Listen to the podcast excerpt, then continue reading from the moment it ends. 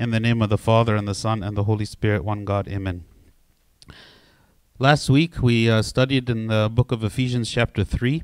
Um, and one of the main points that St. Paul was making was that um, he had received the mysteries of God to himself, um, and he was um, sharing those mysteries and enlightening all of the church um, with the truth that uh, that he received. And we spoke about how, um, as the church of the fathers, that the Lord um, he enlightens and illuminates um, the fathers, which is why there's so much emphasis in our church of reading the early church fathers and understanding how they interpreted the scripture, um, so that we can also have the right understanding um, of Scripture. So we will continue um, today in chapter 4 um, of the book of Ephesians. So he says, I therefore, the prisoner of the Lord, beseech you to walk worthy of the calling with which you were called. Um, so this introduction actually is what we pray in the first hour of the Agbeya, the, um, the, the, the beginning part um, that we pray in the first hour. This uh, comes directly from here. And again, St. Paul is emphasizing that he is a prisoner. Right? Why is he calling himself a prisoner? Because he was in prison when he was writing this. Where was he in prison? In Rome. And how do we remember the, which are the prison epistles that he wrote from prison? PH. Right? So what are the PH ones? Philippians, Philemon, Ephesians, and then what's the one that's not the PH? Colossians. Good. Okay. So those are the prison epistles. He is, again, as he has at the beginning of the epistle, he is referring to himself as the prisoner of the Lord. And it's, uh, it's very nice how he refers to himself as prisoner of the Lord, not the prisoner of the Romans. Because when you, when you, when you, if you were to call himself the prisoner of the Romans, what does that mean? It means that he sees himself as being oppressed, as being a victim, as being conquered by the Romans who have put him in prison, and the one who truly is the, the powerful you know, kingdom is the kingdom of the Romans. But when he says he is the prisoner of the Lord, he's what he's communicating is his faith that I am here because God has permitted it. I'm here because this is the will of God that I should be here, that actually this is for the benefit of the ministry. Because, of course, we know that St. Paul, as an apostle, his whole life was oriented around the ministry, about around his apostleship. We don't ever see St. Paul doing anything other than serving God. We don't see him taking vacations. We don't see him doing anything, right? So his whole purpose of living at this point in his life is to be an apostle of Christ and to go and to preach and evangelize. So someone in his position could very easily ask the question, God, why are you allowing me to be here in the prison and to prevent me from serving the people, from establishing churches, from visiting the churches, right? It would be so much more so much better and so much more efficient, so much more beneficial for everyone if I could be free and I could go around and continue to do what it is that I that I've been doing. But by saying I am the prisoner of the Lord, you see this kind of submission and acceptance of my my place. I'm I, I accept that the Lord wants me to be in this place at this time. And maybe if you asked St. Paul in that moment, what is the benefit of being in prison? maybe he wouldn't really have a good answer. I mean, he, he, he, it would be much easier for him to find an answer of why it would be good to be free from prison. You know, he could list all the things he could be doing while being free. Whereas now, I mean, he's limited. He saw there were some visitors that would come to him. Um, of course, we know that he wrote epistles, but he wrote epistles even when he was free. Uh, so, what is it? You know, he sees himself, this is the will of God for me. In my place, in my life, in this moment, this is the will of God. And this is the recipe for having peace in your life. Because if we accept from God whatever situation that we happen to be in, it doesn't mean that we don't try to correct the situation or change the situation, but I accept that in this moment, this is my situation. And then I will have peace that I am not oppressed, that I am not conquered, that I am not a victim, that I am not destroyed, that I'm not whatever. No, God is allowing this.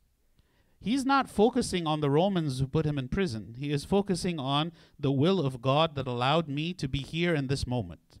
So I am not a prisoner of the Romans. I am a prisoner according to the will of God. I'm a prisoner of the Lord. also, what we see in the life of St. Paul here and maybe one of the benefits of him being in such a place is St. Paul was not just like an erudite scholar, academic, thinker, philosopher, preacher. No, he was a man who lived everything that he preached. And so when you read, for instance, one of the prison epistles, the Philippians, and you, you see how he speaks about having joy, you know, about having all kinds of joy in the midst of persecution and suffering, you know, count it all joy. So, so we see it played out in his life. Like it's one thing for someone to write some theoretical treatise about how we should live and the faith and all this stuff, which okay, yeah, I mean, on paper it sounds nice, but what gives it life to those words is the life of St. Paul, that he truly lived according to what he wrote and what he believed. And so he was an example of the faith that this faith is a real faith. It's a practical faith. It's a faith that we can live as believers. And you don't have to be a saint and you don't have to be St. Paul in order to live such a life because his God is the same God that we have. And and and and this is actually, you know, a very powerful message that we see. Again, he is not just a person who stands and speaks, he's a person who lives according to um, what he preaches. Also, we see that the fact that he is in chains uh, is actually something that attracts and draws people to the faith. Why is that? Because if I, as a preacher, am, am doing it for some personal gain, some personal benefit. Maybe nowadays, you know, anyone who's in a position of authority or power, we're skeptical of them. Why are you doing this? Are you doing this because you're being enriched? Because you're somehow making money or you're enjoying the power that you have or you're something, right? Um, and the moment that they would reach a point where they have to choose prison, uh, allow myself to be in prison, or you can deny the faith and you don't have to be in prison. You know, we see this in the life of all the martyrs in the church. You can say that you believe in the Lord Jesus Christ and be killed, or you can deny your faith and you can live a nice life. We read in the Synaxarion many stories of the saints where even like the, the, the, the pagan authorities, like the Roman authorities, would offer money to these Christians and say, oh, if you deny Christ, we will give you this and this and this and this, you know, but just deny Christ. And we see that in their lives they refuse this and they allowed themselves to be martyred for the sake of the faith and did not deny. This in itself also is a greater witness than a thousand sermons, right? Because again, it's easy to say theoretically, right? But when someone chooses martyrdom, it says that, no, I really believe this. This is truly my faith, not because I gain anything from it, not because there's any personal benefit that I get from having such a position, you know, St. Paul as an apostle to receive praise and glory. He didn't receive any praise and glory in his life. He received suffering um, for, for what he chose, how he chose to live. This is what St. John Chrysostom says. He says, What a great honor! It is more honorable than the honor of the kings or the ambassadors. It is more honorable for him to be a prisoner for Christ than to be an apostle or teacher or preacher. The one who loves Christ understands what I am saying. Whoever is devoted to Christ and is inflamed by the love of Christ knows the power of these chains. He prefers to be a prisoner for his sake than to have the heavens as his dwelling place.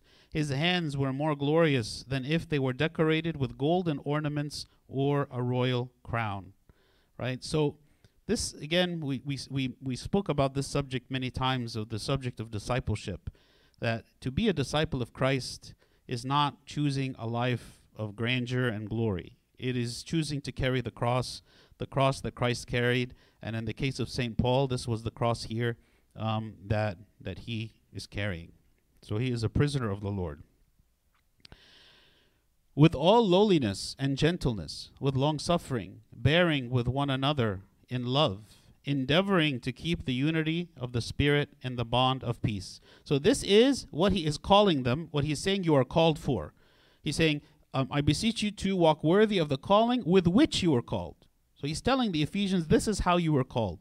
You are called with lowliness, with gentleness, with long suffering, bearing with one another in love, endeavoring to keep the unity of the Spirit and the bond of peace. So, of course, this calling is not something unique to the Ephesians, but this is a calling to all of the children of God, that we are all ca- called to this kind of life. And that this is the life that we are transformed into through the grace of the Holy Spirit working in us.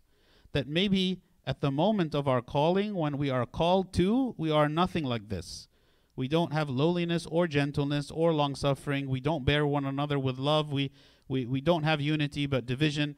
Maybe the status that we were, and certainly the status that all of the Gentiles were at the moment when St. Paul would come to them, they were in a state of separation from God.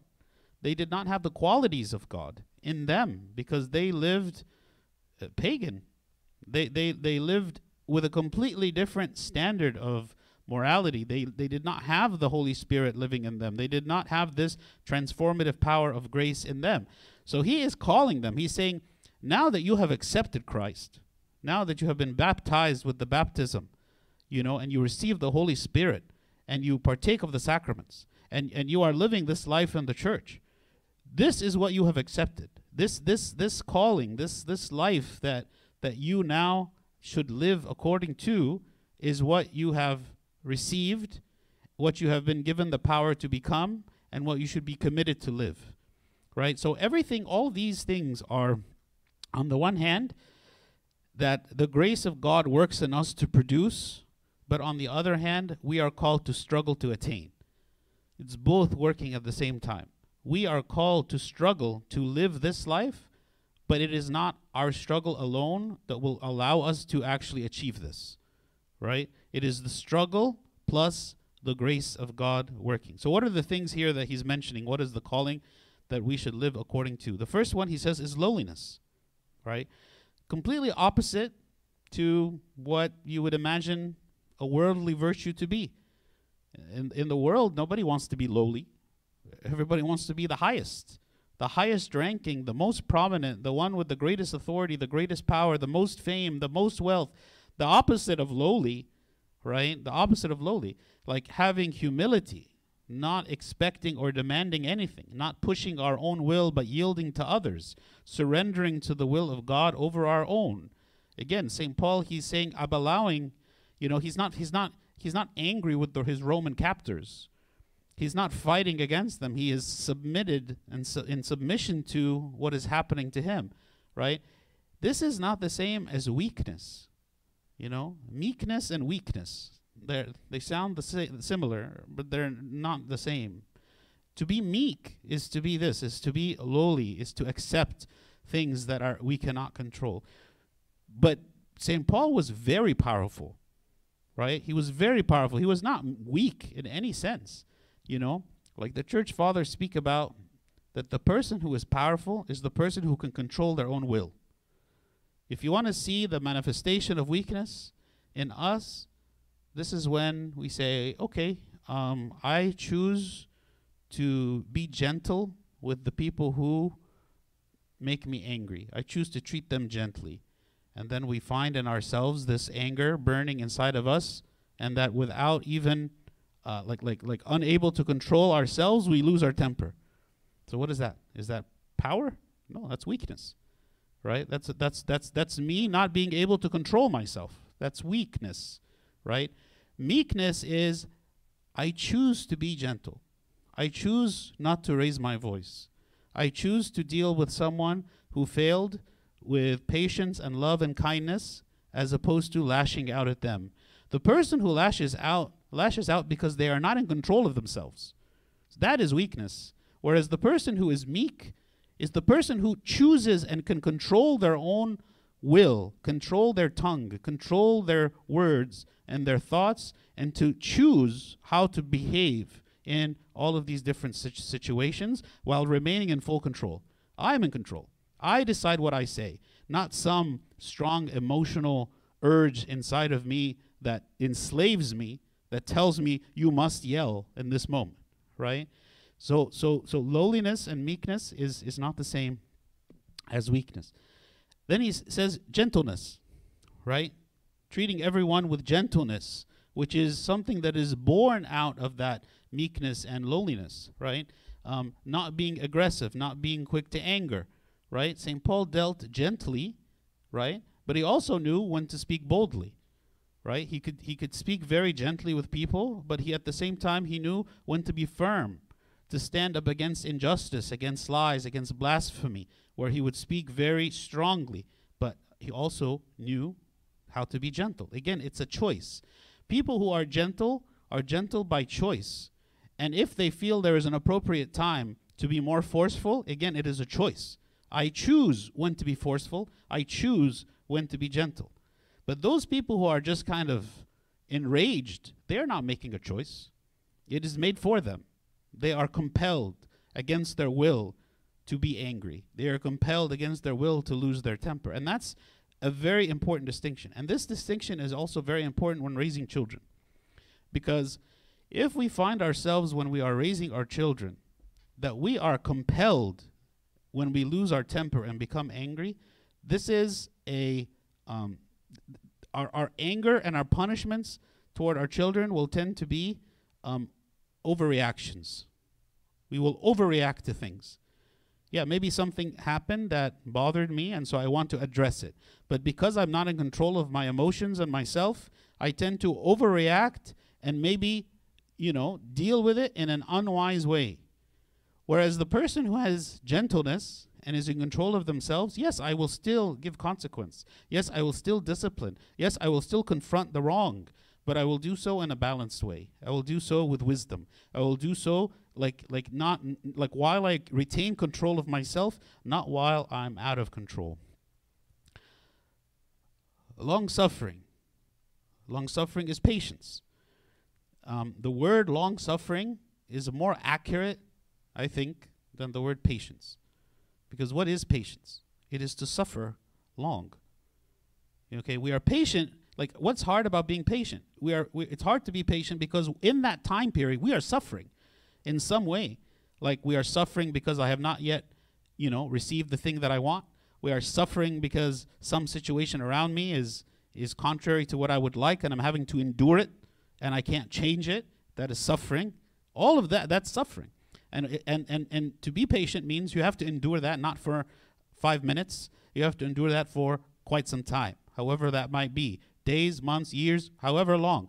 Patience, a long suffering. Okay?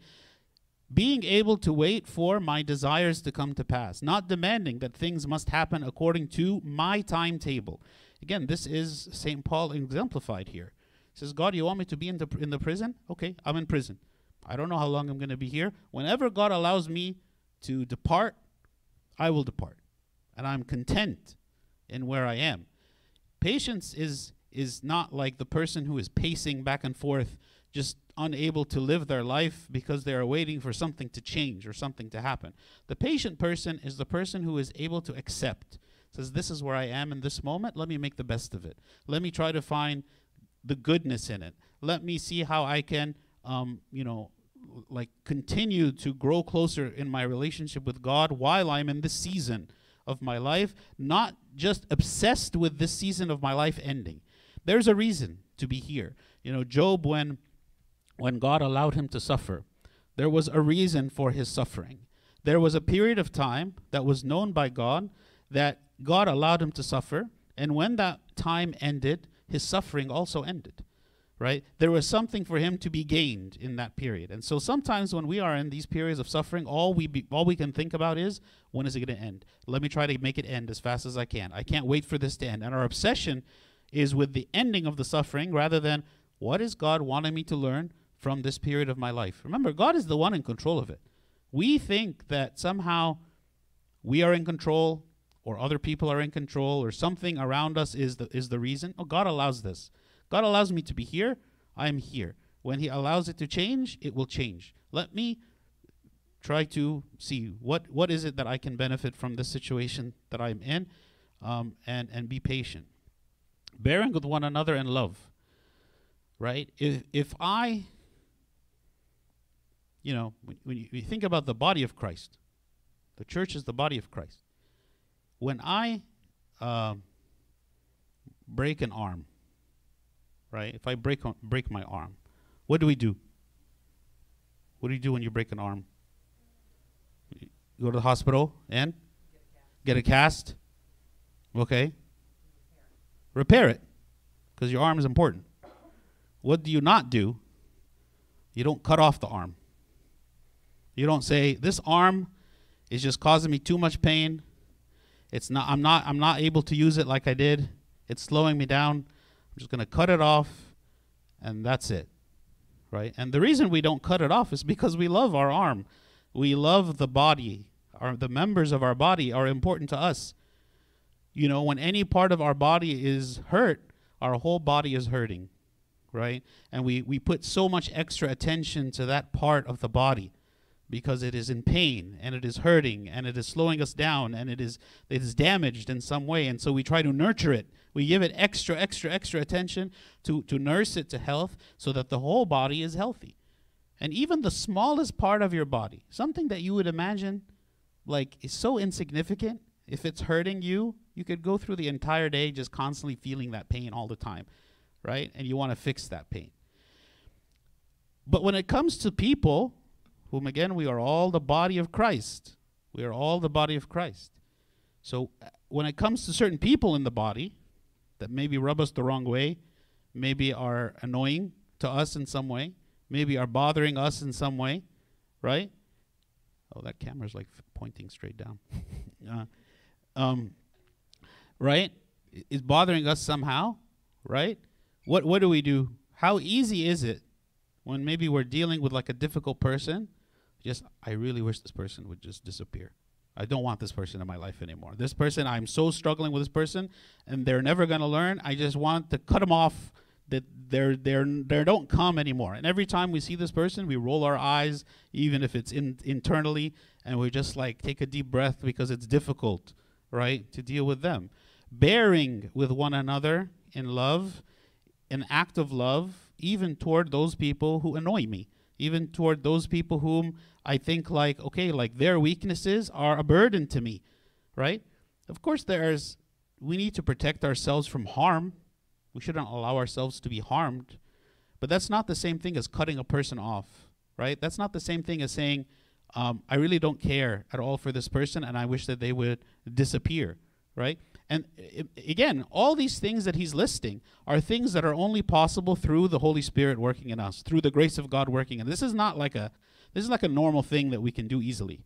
These things are very hard that we're talking about, right? But he's he's telling them this is what you've been called for. You as a community of believers have to remain close to one another, support and encouraging one another, showing love, bearing with one another. Don't be so quick to cut off people just because they're annoying you um, endeavoring to keep the unity of the Spirit um, in the bond of peace, right? Our common baptism in the faith is what unites us together in the Holy Spirit with each other and with God. So we, as the children of God, are also brothers and sisters collectively with one another. And so we must do everything we can to continue promoting this unity um, in us instead of quickly devolving to divisions. St. Paul spoke about this, for instance, to the Corinthians. Um, they were having all kinds of divisions in their church, and people were taking each other to court. Right? And he said, he said to them, Now therefore it is already an utter failure for you that you go to law against one another. Why do you not rather accept wrong? Why do you not rather let yourselves be cheated? By saying this, he's not saying that, oh, we should just not care about justice. No, he's not saying that. He's saying, before you go to the authorities, like the secular authorities, to try to resolve a conflict, remember that you guys are in the body of Christ. Come to the church. Have have uh, like like compromise, like communicate with each other, show love and deference to one another, be gentle with one another. F- try to find a solution like that allows you to live in harmony, because in the end, the unity that we have with one another, if it is broken, then the body becomes fractured, right? We are not all just individuals in the faith. So one thing is like in the West, because in the West it tends the society tends to be a lot more kind of like isolated, as opposed to the East where everything is more like collective. Uh, you know, you do everything as a family. It's very normal. To, whereas in the in the West, it's more like everybody's on their own kind of thing, and so that's why in the West there's also a tendency when it comes to the church and spirituality is everybody has this mindset of my spirituality is my own. I pray to God on my own, I read the Bible on my own, I do everything on my own.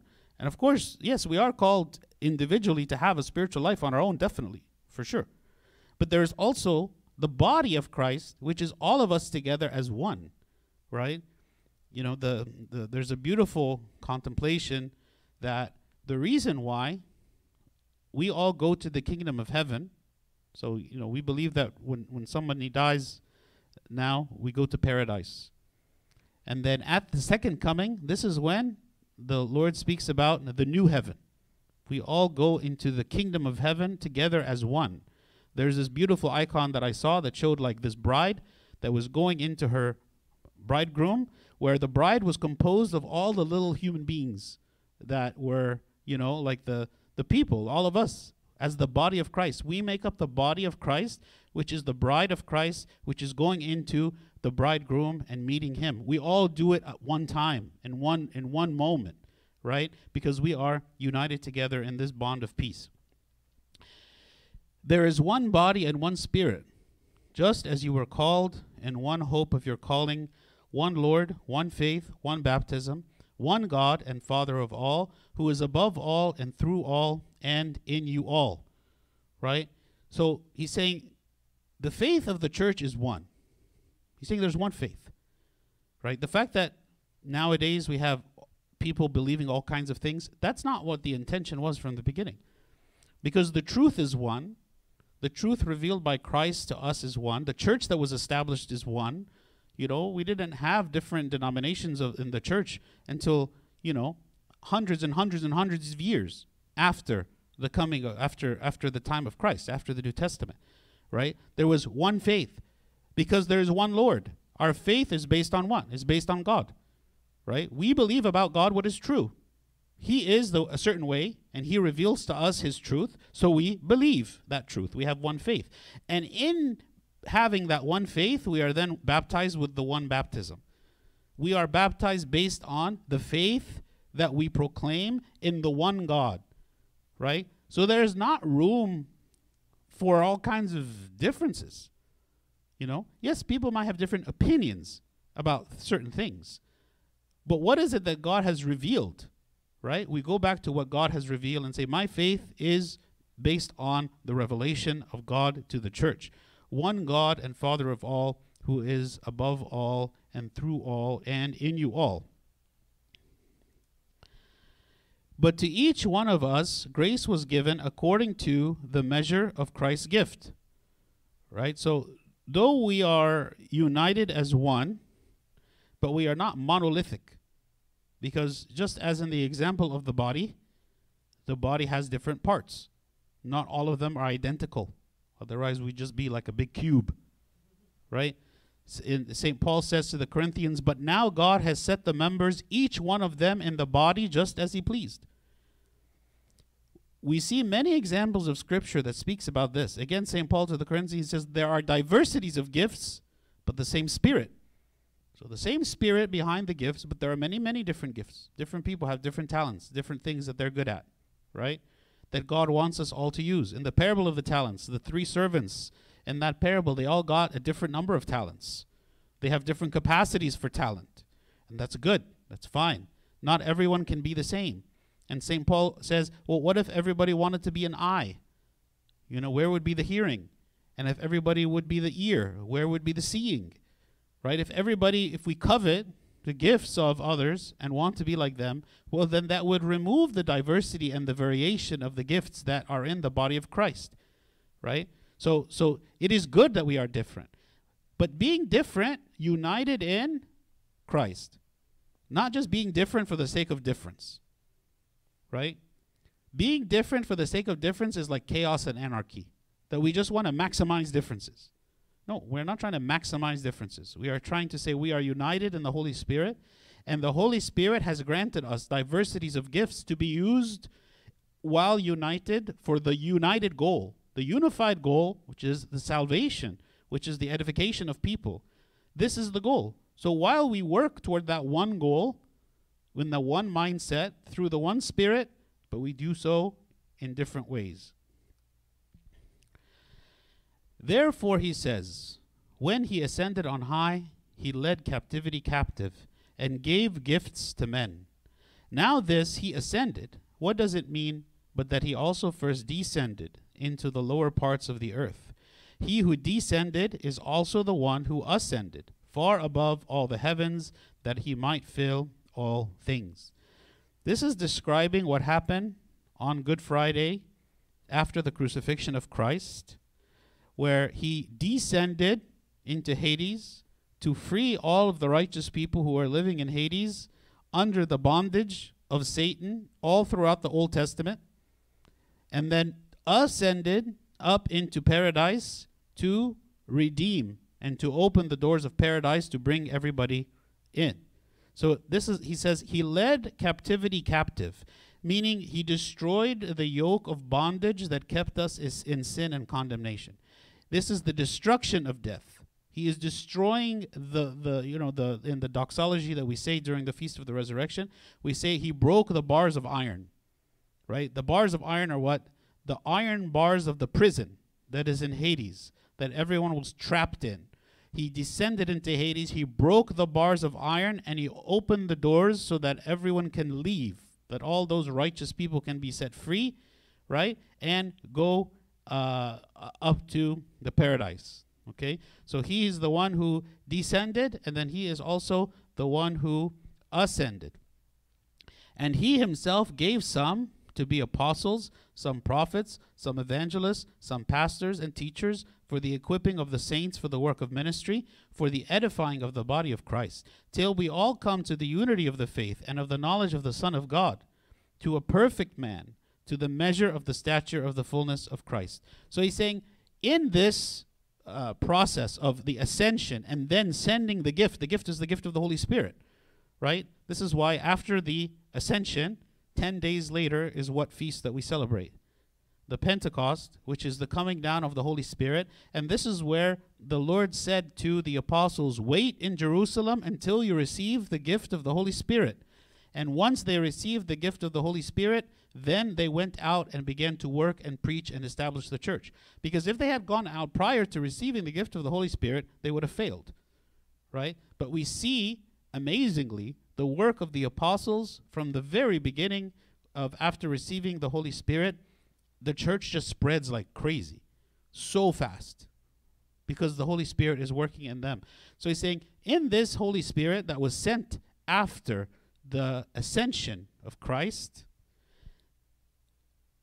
these were the gifts. There's a there's a more complete list of these gifts in um, First Corinthians, but saying to some has been given the apostleship, to some have been given prophecy, some have been given evangelism, some have been pastors and teachers, and you know elsewhere he speaks about evangel- uh, administration and encouragements and all kinds of other stuff.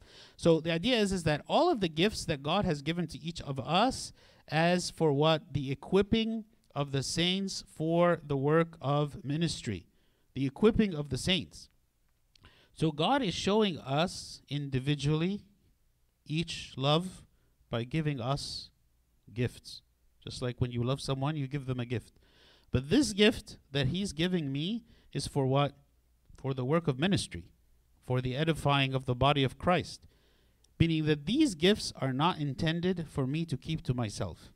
This is why if I receive a gift and there is something that I can offer to the church, and I choose not to offer it, I choose not to give it. Well, then, why is it that God even gave it to me? He didn't give it to me just so that I can benefit of it alone. Again, going back to the idea that we are a body, we are a community, we are a communion with each other and with God. So He gave me a gift so that I can offer that gift, right? I can offer that gift to the church, right? And so all of this is not just um, for me um, alone. St. John Chrysostom, he says, Since we all have one faith, we ought to work to achieve the goal of edifying others. We cannot stop working even if others envy us. God has honored you to edify others. St. Paul was occupied with this goal. Also, the prophet was prophesying, the evangelist was preaching, and the teacher was teaching to achieve that goal. All had one common work, since we all have one faith then there is unity and the perfect man is achieved. Right? Again, the perfect man is this is the body, right? Christ is the head, and we are the body, right? And this is the perfect man, the, the body of Christ. Um, till we all come to the unity of faith and the knowledge of the Son of God. This is the goal of all of this edification. You know, what are we edifying ourselves to attain? We're edifying ourselves to attain the unity of faith and the knowledge of the Son of God to a perfect man. I want to say just briefly one thing about what does it mean to have knowledge of the Son of God? Okay? What does it mean to have knowledge of the Son of God? In the world, when we speak about having knowledge of something, typically what we mean is having information about something. Right? Like like like when we speak about the truth in all kinds of various avenues of life, like when in the courtroom, you say, What is the truth? Like regarding a certain legal case. Well, it's the information about the case. Who did what and when and where and why and all this information. Uh, a journalist, when a journalist deals with truth, what are they talking about? Talking about the information about an event that happened so that could be reported on, for instance. That is the truth. In the church, when we speak about truth and knowledge, we are not speaking about information. It is not information. And this is an important distinction because some people in the church consider that the truth is information, right? Let me read a bunch of books and I have a lot of information and now I have the truth, right? But no, actually, what is it that Christ said is the truth? Himself. Himself. He is the truth. Not the knowledge about Him, but Him. Him itself right? Which means that in the church, to have the truth is to have a relationship with the truth, not to have information of the truth. And there is a big difference between those two things. To have information of the truth is just I will read a lot of books and understand theology and maybe even be able to teach it very well and give all kinds of sermons about it. But that is the extent of my knowledge of the truth, is the information about God. But to truly have truth in the church is not to have a bunch of information, but is to have a relationship with the truth. And there are some people who have a very strong relationship with the truth, even though their their their information is not that much. Because if you consider, for for many of us, if those people who have been in the church for years and understand what we believe, even if we never learned anything beyond what we already know, we could reach sainthood. We could be saints. If we lived fully to what we know, we don't need to read more books. We don't need to have more knowledge than we, we have. What's lacking is not the knowledge. What's lacking is the application. What's lacking is the relationship with Christ, with, with placing our faith completely in Him. So when we read and when we gain information, that is not a goal in and of itself. That is a stepping stone so that we can draw closer to Christ, so that we can increase our relationship, improve our relationship, deepen our relationship with Christ. So a person who's, who, who believes that in the church, the goal is to increase in knowledge, and that's it. No, that person that's an that's idolatry. Right? That's like worshiping information, like as though knowing information about God is the same thing as being in a relationship with God. Right? So so this coming to the unity of faith and the knowledge of the Son of God means to bring people who are estranged from God close to Him so that they experience His love, so that they realize His, his, his wonder, so that they receive from Him His blessing, so that they submit their will to Him, so they live like the martyrs lived, to live like St. Paul lived. You know, if St. Paul was able to get the Ephesians to live like him, even though they wouldn't know even 1% of the theology that he understood, that would have been an amazing success. Everything that we try to learn in the church is for the purpose of deepening our relationship with Christ. And if we do something apart from that, it's idolatry. Like sometimes some people will say, I want to go to the seminary. Well, why do you want to go to seminary? Because it will be useful in teaching Sunday school. No, that's not why you go to seminary. That's how people become heretics is you just want to gain information. And then once you have a lot of knowledge and information, you just try to philosophize about that knowledge and information. And where does it lead? It leads to heresy, to be honest. That's what it leads. Right? Don't don't want to learn to teach. Want to like learn to live. Learn to live, and then your life will be the lesson that other people learn from. Not not that I'm just trying to get knowledge and information so that I can regurgitate that knowledge and information. Edify yourself. Draw yourself closer to Christ in your relationship with him, and then others will learn from you just as we learn from St. Paul both in his letters and in his life. That we should no longer be children, tossed to and fro and carried about with every wind of doctrine, by the trickery of men and the cunning craftiness of deceitful plotting. So, having come to the knowledge of the Son of God, and again, this knowledge is relationship, not just information. Having come to this knowledge, this relationship with Him, then we are no longer children tossed to and fro and carried about with every wind of doctrine. What is this referring to? Tossed to and fro and carried about with every wind of doctrine. What is that?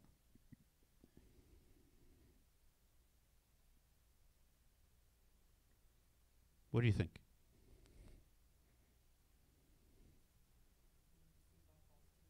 Yeah, being deceived by false teachers, being deceived by false philosophies. Um, everyone on the internet that claims to understand everything, uh, what is true, and they come present it to you as though they are an expert in it, and they know exactly what they're talking about, right? Everyone who presents a truth that contradicts the truth of God, who comes to us and says, No, your God doesn't exist. Let me tell you the real truth. And it doesn't have to be a religious truth, it could be all kinds of truths that people claim that they know and understand. Do not be tossed to and fro. The person who is steadfast in their faith is like a rock. You know, like you know, like you see those, like when there's like a, like large rocks at the shore, and the waves come crashing into the rocks, and even though the ocean is very powerful, but the water can't do anything to those rocks. It just crashes into the rock and the water goes everywhere because the rock is firm, right? Imagine like this represents like a Christian who is very firm in their faith. Doesn't matter what hits them.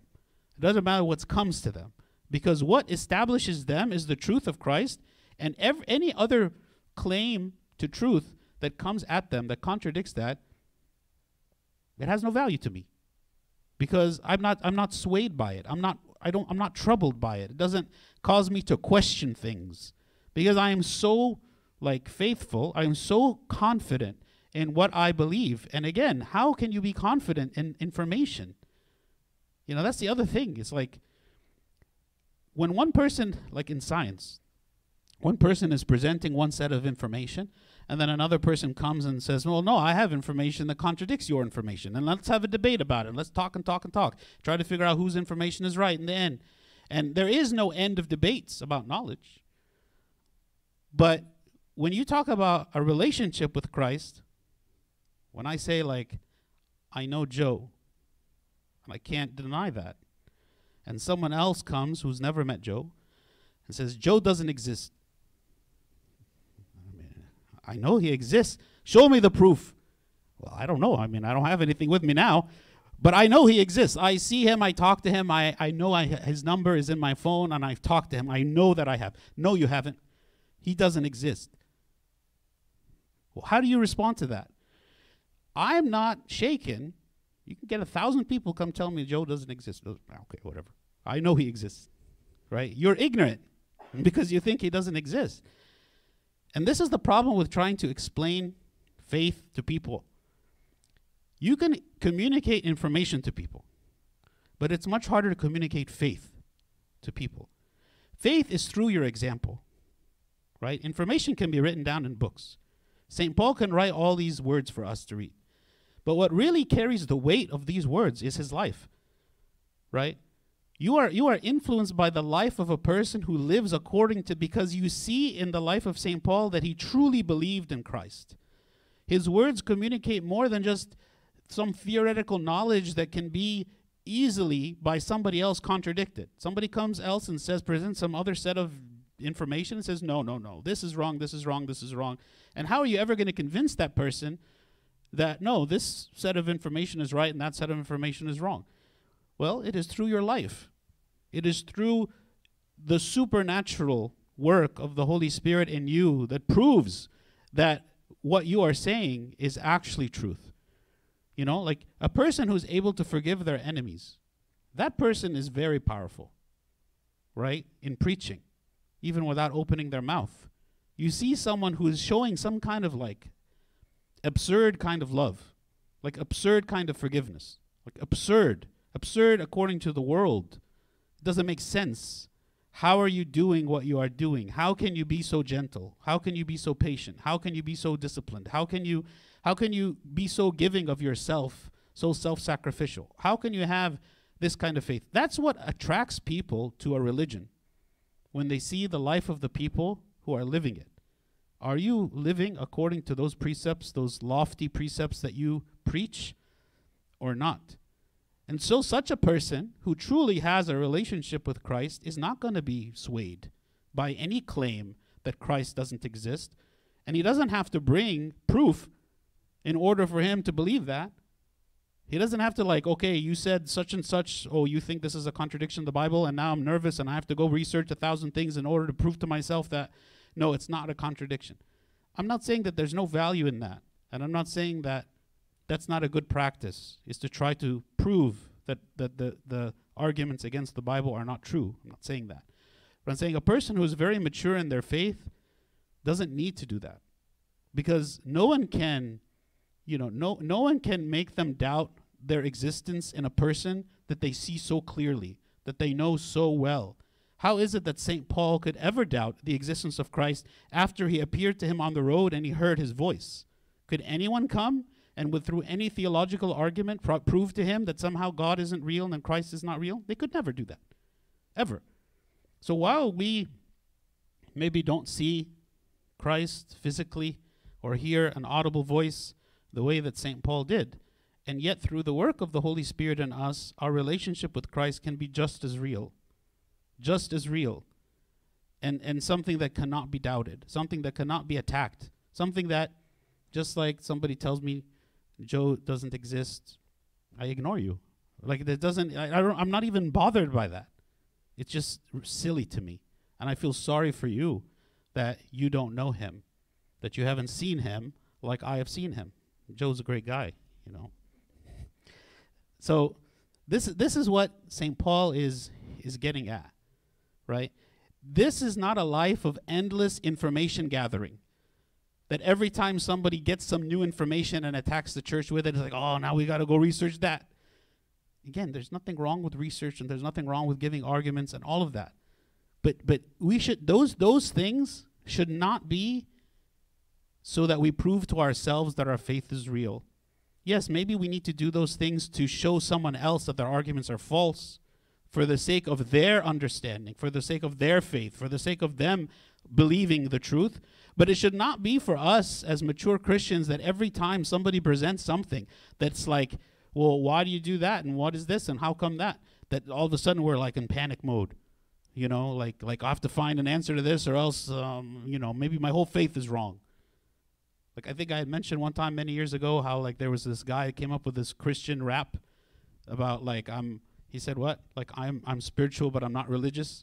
And that was like the whole that was the whole thing. He just kept saying I'm spiritual, not religious. But he said it to a rap. And all of the high school kids went into panic breakdown mode because they they said, Well, what if he's true? What if it's right? It's a rap. You know, it's like so authentic, you know. I don't know. Like our faith should be deeper than that. Right? They're not like it's just somebody who who like says a rap about nonsense, just comes in and it's like now we're all like nervous. I don't know.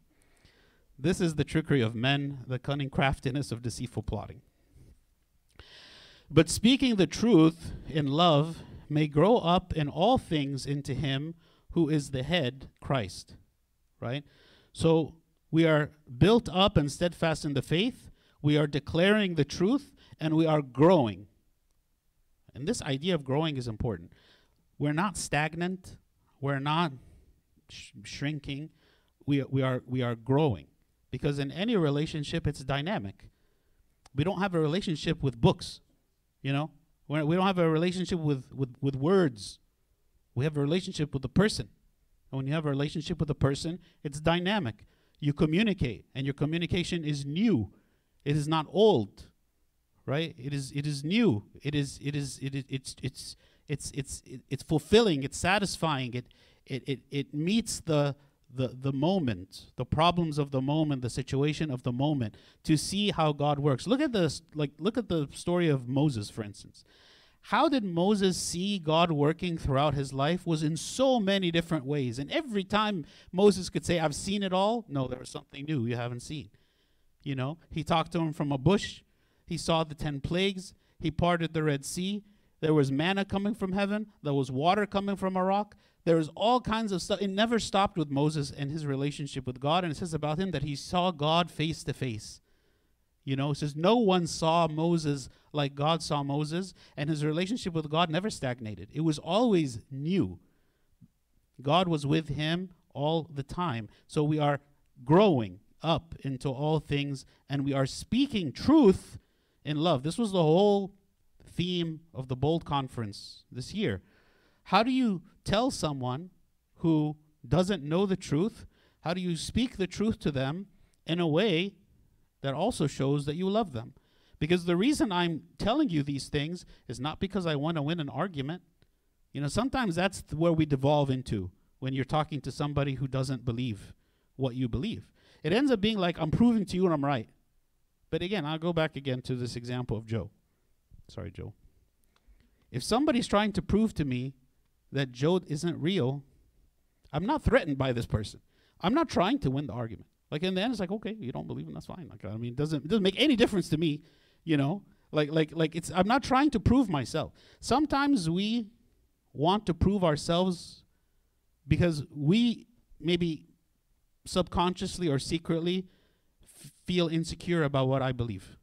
And so I'm trying to assert the truth of it. And I want other people to believe it because I want them to actually validate it for me. I want the more people I, I see believe it, the more I'm convinced that it's true. Right? Whereas if our relationship with Christ is deep, right? Then when we speak truth to people, we are not doing it to win arguments. We are not doing it to fight. We're not doing it because we feel threatened. Uh, we're not doing it because I myself need a boost to my faith. We are doing it simply because we want the salvation of other people. We want people to be saved. I want the world to be saved. I want the world to have the, the joy in, in their relationship with Christ that I have. And so that is love. I, I'm willing to go out of my way. That's what St. Paul did. I am in prison because of my desire for the world to have the relationship with Christ, for the world to go to heaven, for the world to have this. I am willing to be in prison for it. I'm willing to be shipwrecked for it. I'm willing to die for it. I'm going to heaven either way. You know, I don't have to do all this stuff. I could have, I could have, you know, I already have the truth. I already have this knowledge. I already have a relationship with Christ. I, if I didn't do this, right, I already have it. But I'm doing it out of love. And again, this was his calling. This is what Christ called him for. And he told him, Your salvation is tied up with the salvation of all of these people. Right? Go and work for their salvation. Right? Go go and work. So St. Paul was willing to do all things for all people, even though he was mistreated by them, but he was speaking truth in love. And his love was manifested in his sacrifice. What is it that he gave up for them? He gave up his whole life for them. And that's what we see his authenticity. Again, he did not gain anything, he didn't have a high salary.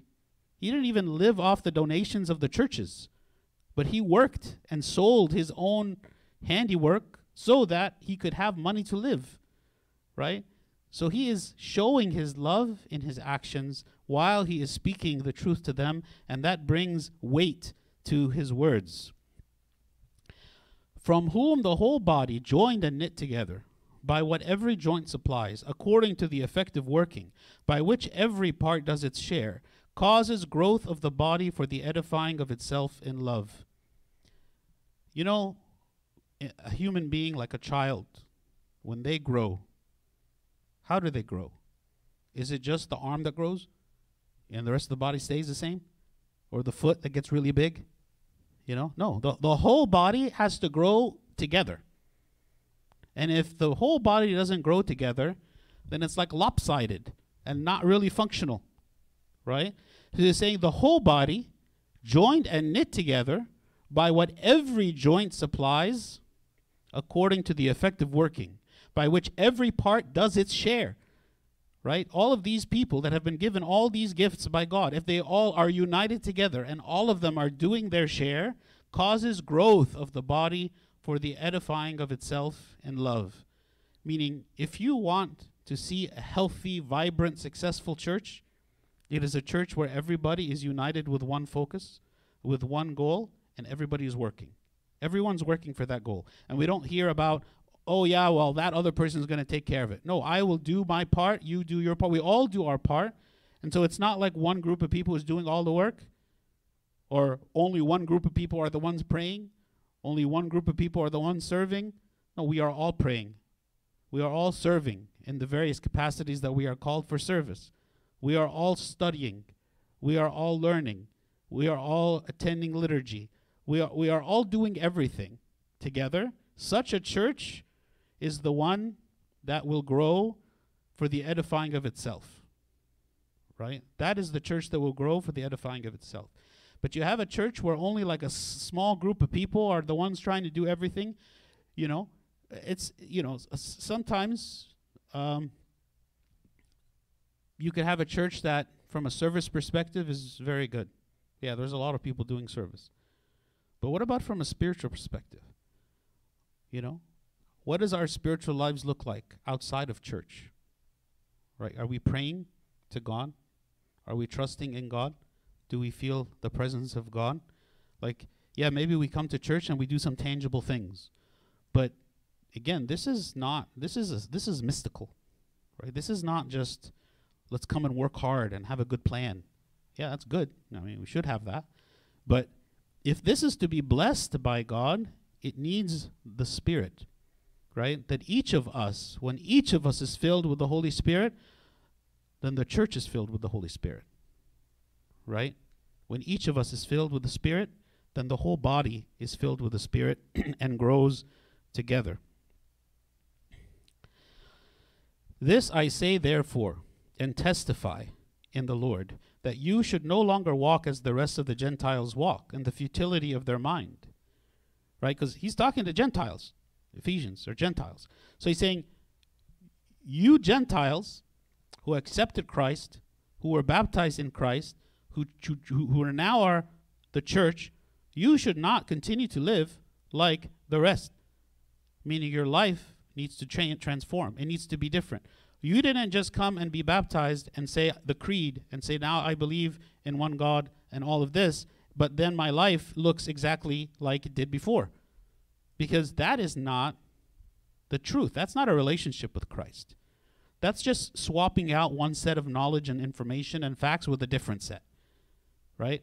That's not changing my life. That's not seeking a relationship with God. You know, we were studying and on Tuesday at the St. Mark Bible study about um, Revelations 12 through 14, and it was saying the people who did not have the mark of the beast are the ones who had the mark of God the Father on their forehead.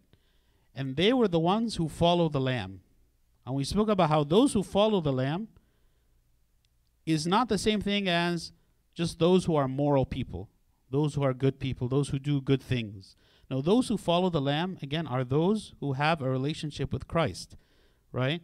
So he's telling the Ephesians, have a relationship with Christ. And in Christ, you will then take on yourself all of these characteristics of Christ and all these virtues um, of Christ. He's saying you are called to a higher, higher calling. You should not be like your neighbors. You should not look like your neighbors. You should not act like your neighbors. You should not have the same worldview as them. You should not try to integrate with them. Now, not integrating doesn't mean ignoring them or uh, being isolated from them, but it means I will not take upon myself the same lifestyle as the people who are around me. Right? Yes, I can mingle, in, intermingle with them. I can work with them. I can be in the same places as them, but I will not, my life will not look like their life. My life will look different than, than, their, than their life. He says, what they walk in the futility of their mind. Like, futility means something that is worthless or something that is unable to produce a useful result, unable to achieve what is needed. And certainly the word futile is, I think, a perfect word, uh, word to describe our world today, right? The world cannot achieve what it wants. What is it that the world wants? People want to be happy. People want to be fulfilled and satisfied. People want to have strong relationships, like loving relationships with people. Has the world achieved this? Has not achieved. It's actually getting worse all the time. So if the worldly way was the enlightened way that they are trying to push on everyone that this is the way that we have to live and they look at the church and the Christians and say no you guys are the backwards delusional ones right but they are not achieving their goals with their way their way is leading them to mental illness right their, their, their, their way is leading them to just like the complete dissolution of any kind of healthy relationships and just sadness and suicide and depression that's the way that the world is going so so that is futility. So he's saying those rest of the Gentiles, they walk in the futility of their mind. They don't understand what they actually need. They are lying to themselves. They, they, they, they are rejecting the authority of God in their lives. They are rejecting because they want to substitute their own philosophy, their own mind, for the mind of God. They want to, to, to say, you know what, God doesn't exist and we don't need him because our way is better than his way. Our way is the enlightened way, right? And yet we find that the world continually proves that their way is futile and destructive. Yes.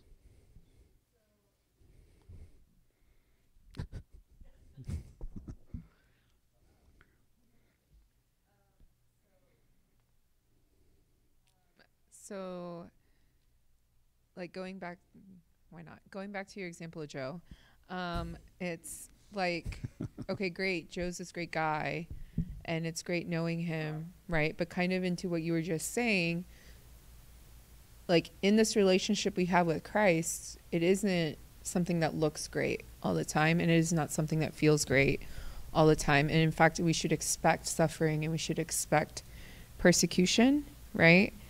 Um, but like being here and growing up in it, you kind of know what it's all worth, maybe, even if not all the time you believe in it. So, how do you like share the joy in the middle of all of that? Because I think that's the trade off, right? I get to do what I want, how I want to do it in the ways that I think is right right now, right? Or you who like are fasting 90% of the year and like not hanging out in certain places, not talking in a certain way, not wearing certain things, not whatever, right? And like it doesn't feel great, it doesn't sound great, and it's sometimes really hard for me to go there and like make it look great too because I'm also complaining as I eat like the third bowl of lentils and it's like what are we doing? Right? But how do you like how like I get so then I think it's sometimes easier by default to just share information because no one can argue that right? Like, yes, this happened. Yes, he was this person. Yes, right? And I don't have to really do much convincing on that. It's like the sky's blue, right? And so, how do you share the joy of all of that? Because it's not necessarily like that's something we ourselves have to remind ourselves about. Thank you. So, definitely the biggest obstacle to evangelism is us without any question. Because if we fully lived and believed and enjoyed and connected with Christ,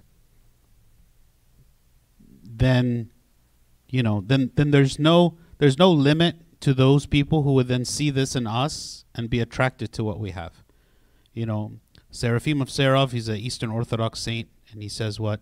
Acquire the peace of God in your life, and a thousand souls will be saved.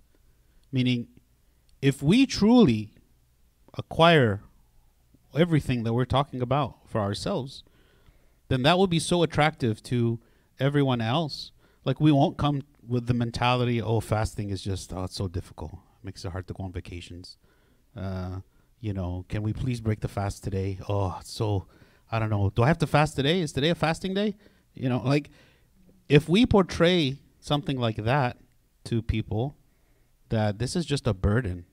Like, yes, even if we accept that it's necessary, and even if we say, yes, I know this is something important that I discipline myself, and you know, but our body language comes off as this is a burden. Like this is hard.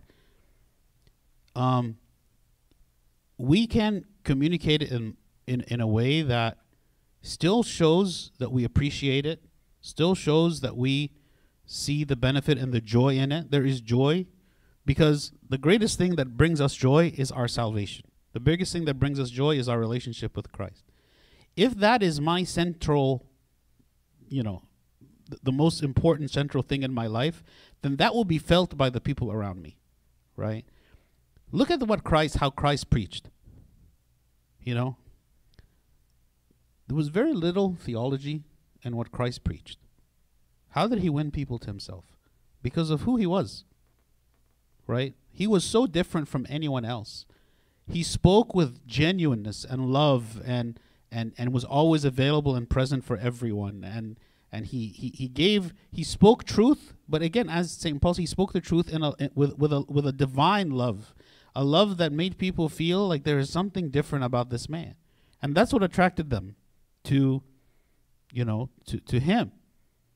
So we as the church we are the first ones that we have to accept and acknowledge and and grow in Christ so that we can share that with the people around us in a way that attracts them. Because what is it that the people around us really care about? They they want us to they want their problem solved. Whatever problem they have they they they, they want it solved. Like they have needs and they want the need to be solved. Why would i try to do anything in my life unless i'm convinced that that thing is going to make my life better right so if we are presenting Christianity in our own life as a way that our lives are good, that doesn't mean that everything is happening the way I wish it would. That doesn't mean that I don't have pain, but my life is good. You know, I was thinking today actually about this question that maybe each of us should ask ourselves. Do you feel that the best days of your life are behind you or ahead of you? If you really think about that question, do you believe that the best days of your life have already passed or are still to come? And I think a lot of people feel like the best days of their life have already passed. You know, like when we get nostalgic and you start thinking about, oh, I remember when I was, you know, in high school, when I was in college, when I was in this and this, and my life was so much better, and I didn't have the stress, and I didn't have this and that. What is that saying is what I'm really seeing ahead of me is kind of bleak. Maybe I think my future is pretty bleak. I'm going to get old. You know, I'm going to lose my hair, maybe some of us. You know, like I'm going to get, you know, I'm going to lose my memory. And things are going to get harder and harder and harder. But if I see it that way, then again, my focus is not on eternity. Because if I truly see it that way, that means that all I see is the bleakness of the bad things that I'm expecting to happen to me in my life in this world. Right? And of course, that's going to make us sad. Like, I'm not going to be super excited. I don't really see myself as being on this train that is taking me to heaven. You know? Like, imagine that. Like, if you're on a train that's taking you to heaven, and the closer you get, the more excited you are. You know? Like, you're going to Disney World. You know? Like, like you're excited because you're going there. You're, you're getting closer to it. And this is the place you want to be. So if if my mentality is that, then that will be reflected in my life. Yes, yes, there's things bothering me and annoying me, whatever, but I'm going to heaven. Like th- that's the place I want to be. And not only do I want to be there, but I can experience Christ even now, and I can draw closer to Him even now. If I really had that thought, then my greatest days are ahead of me, right? And that is a reason to be joyful, right? When you when when you're looking forward to something really amazing that is going to happen. But if I instead have the opposite view, that no, the best days are behind me, then every day I walk further away from something that I enjoyed and now I don't have anymore. And so I feel like every day is worse than the day before. Right? So so if we really like had the joy of our salvation, then I think everything that we say will be kind of seasoned with that joy in it and will be much more powerful than just here's some information about the ecumenical councils and here's some information about you know this and that. Like people will will will see in us just like they saw in christ something different. Hmm? Yes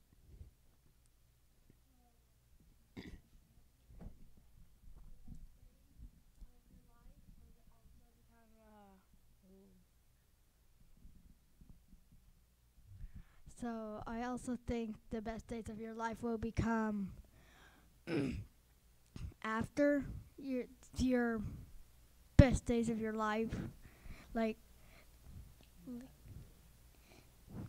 yeah, yeah. so, yeah, like the best days of your life might be ahead of you. Some of them might be behind you. And the ones behind you, some of them might be like, "Ooh, I got a new iPhone, best day of my life."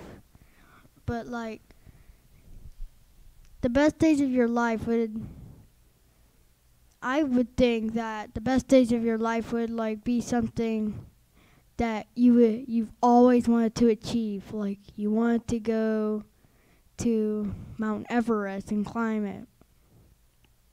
Or you want to just be success- successful in life. And why are you laughing?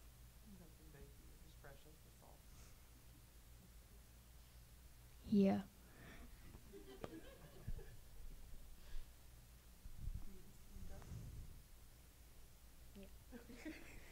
Thank you. Mm. Did you have another? Q- Shafra? No?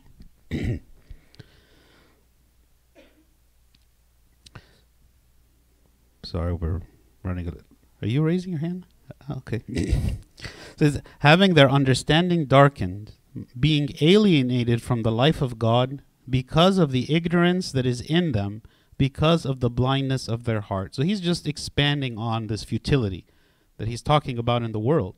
Their understanding is darkened. They are not illuminated to, to see life as it truly is, the reality as it truly is. They are thinking just about this world. And, and in conclusion, that all they see is this world, even though there might be like a few bright spots of, of happy moments, but when you look at the whole thing from beginning to end, there's a lot of sadness and there's a lot of suffering and there's a lot of things that happen that I don't want to happen.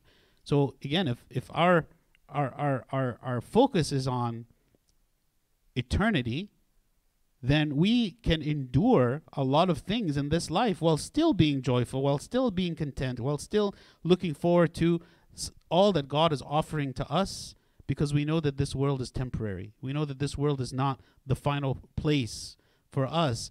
And they, because their understanding is darkened, they, and they are alienated from the life of God, they are ignorant and they are blind and they cannot see that. Who, being past feeling, have given themselves over to lewdness, to work all uncleanness with greediness. They are like operating in this mindless and drugged state, kind of like being self medicated.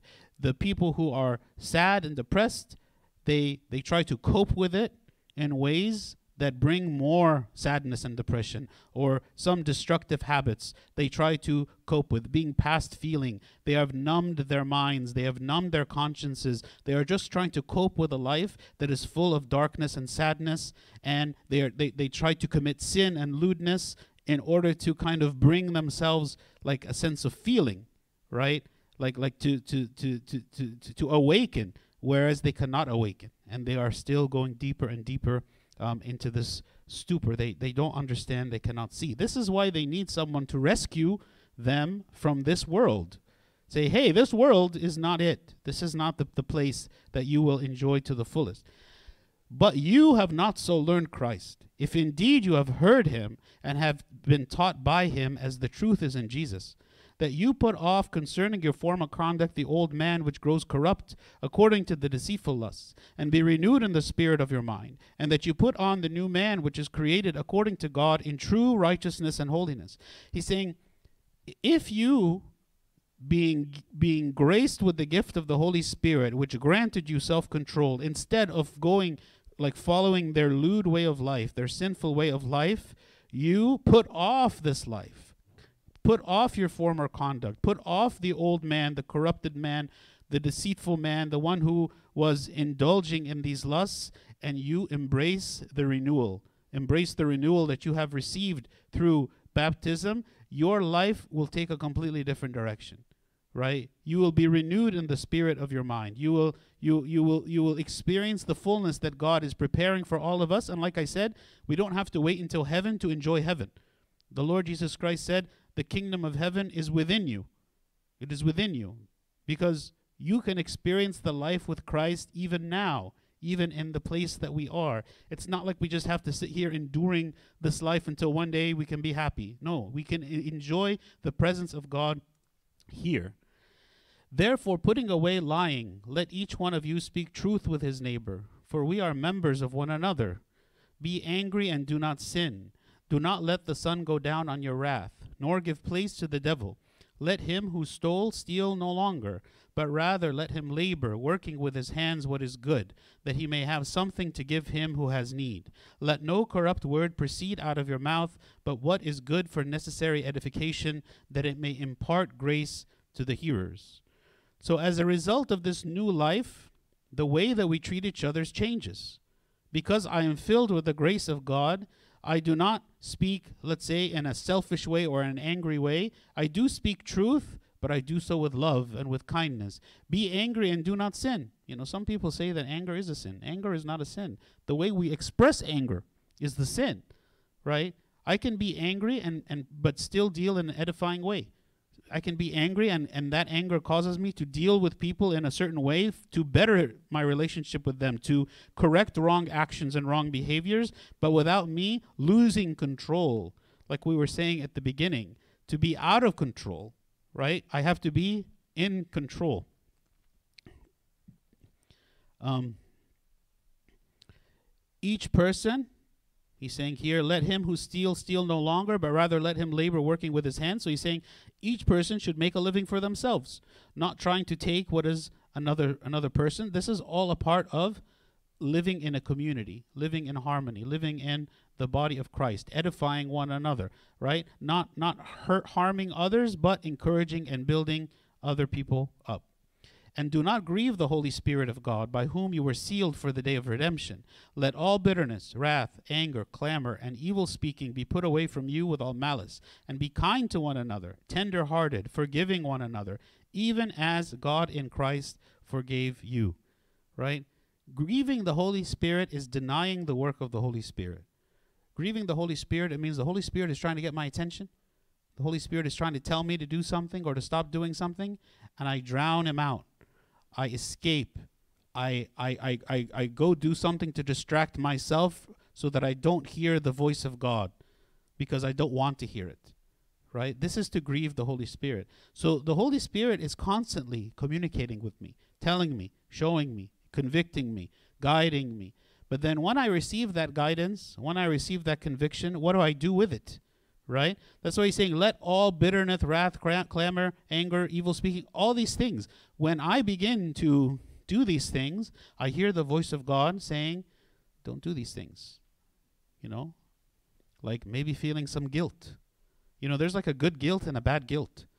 The good guilt is what keeps me from sinning. The bad guilt is the one that even after I've confessed my sin, I still don't feel forgiven, right? But there is a good guilt the guilt that I feel when I fall into sin. That actually is what leads me to repentance, what leads me to change. Putting all these things away from me. I have to feel some negative emotion when I sin so that I can leave sin behind, right? And so that is a good thing, leading me to repentance, not carrying a guilt with me that's a burden for the rest of my life about something that I've done that I've already repented from, but something that guides me. This is actually some part of the work of the Holy Spirit telling me, hey, don't do this. This is wrong. You shouldn't have done that. You know? And so St. Paul is concluding this chapter with, uh, with a, an image of what this true Christian life um, would look like. And this life is a result of the transformation that is happening in us through the work of the Spirit, which he's saying to the Ephesians, You are no longer like the rest of the Ephesians. You are now held to a higher standard because the work of the Holy Spirit is working in you, and you should expect more from yourself. You know, don't just look at the rest of the world and say, well, I'm like them. No, you have to be different than them. You can't be like them. How is it that you are like them after receiving the grace of God in, in, in the holy baptism? Otherwise, we are saying baptism is irrelevant. What's the point? You know, if, if there is no change that has happened in you as a result of the, the, the indwelling of the Holy Spirit, to live differently. So, what exactly did we achieve? Right? He's saying, no, work with God. God is helping you respond. Respond to the Holy Spirit. When that feeling of conviction of sin comes, respond. Don't grieve it. Don't quell it.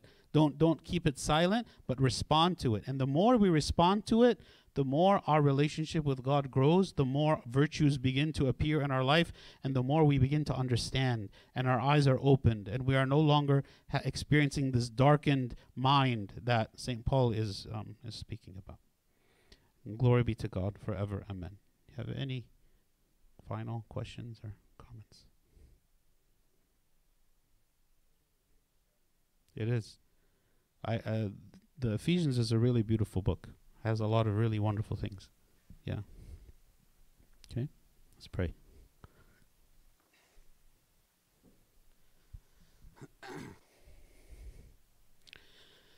In the name of the Father and the Son and the Holy Spirit, one God, Amen. We thank you, O Lord, for this day. We ask, O God, for you to always to be with us, to remind us, O Lord, that our best days are ahead of us, and that you are preparing all things, O Lord, to give us glory and honor, even that we do not deserve.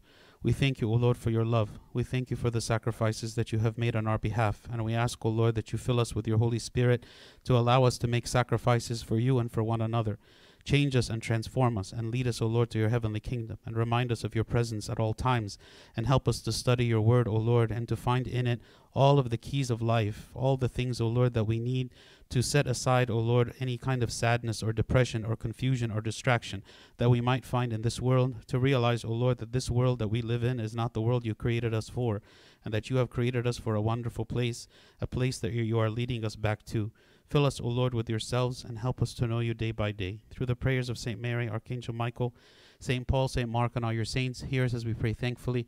Our Father who art in heaven, hallowed be thy name. Thy kingdom come, thy will be done on earth as it is in heaven. Give us this day our daily bread, and forgive us our trespasses, as we forgive those who trespass against us. And lead us not to temptation, but deliver us from the evil one. In Christ Jesus our Lord, for thine is the kingdom, power, and the glory forever and ever. Amen. The love of God the Father, the grace of the only begotten Son, our Lord God and Savior Jesus Christ, communion, the gift of the Holy Spirit, be with you all. Go in peace. The peace of the Lord be with you all. Amen. And also with your spirit.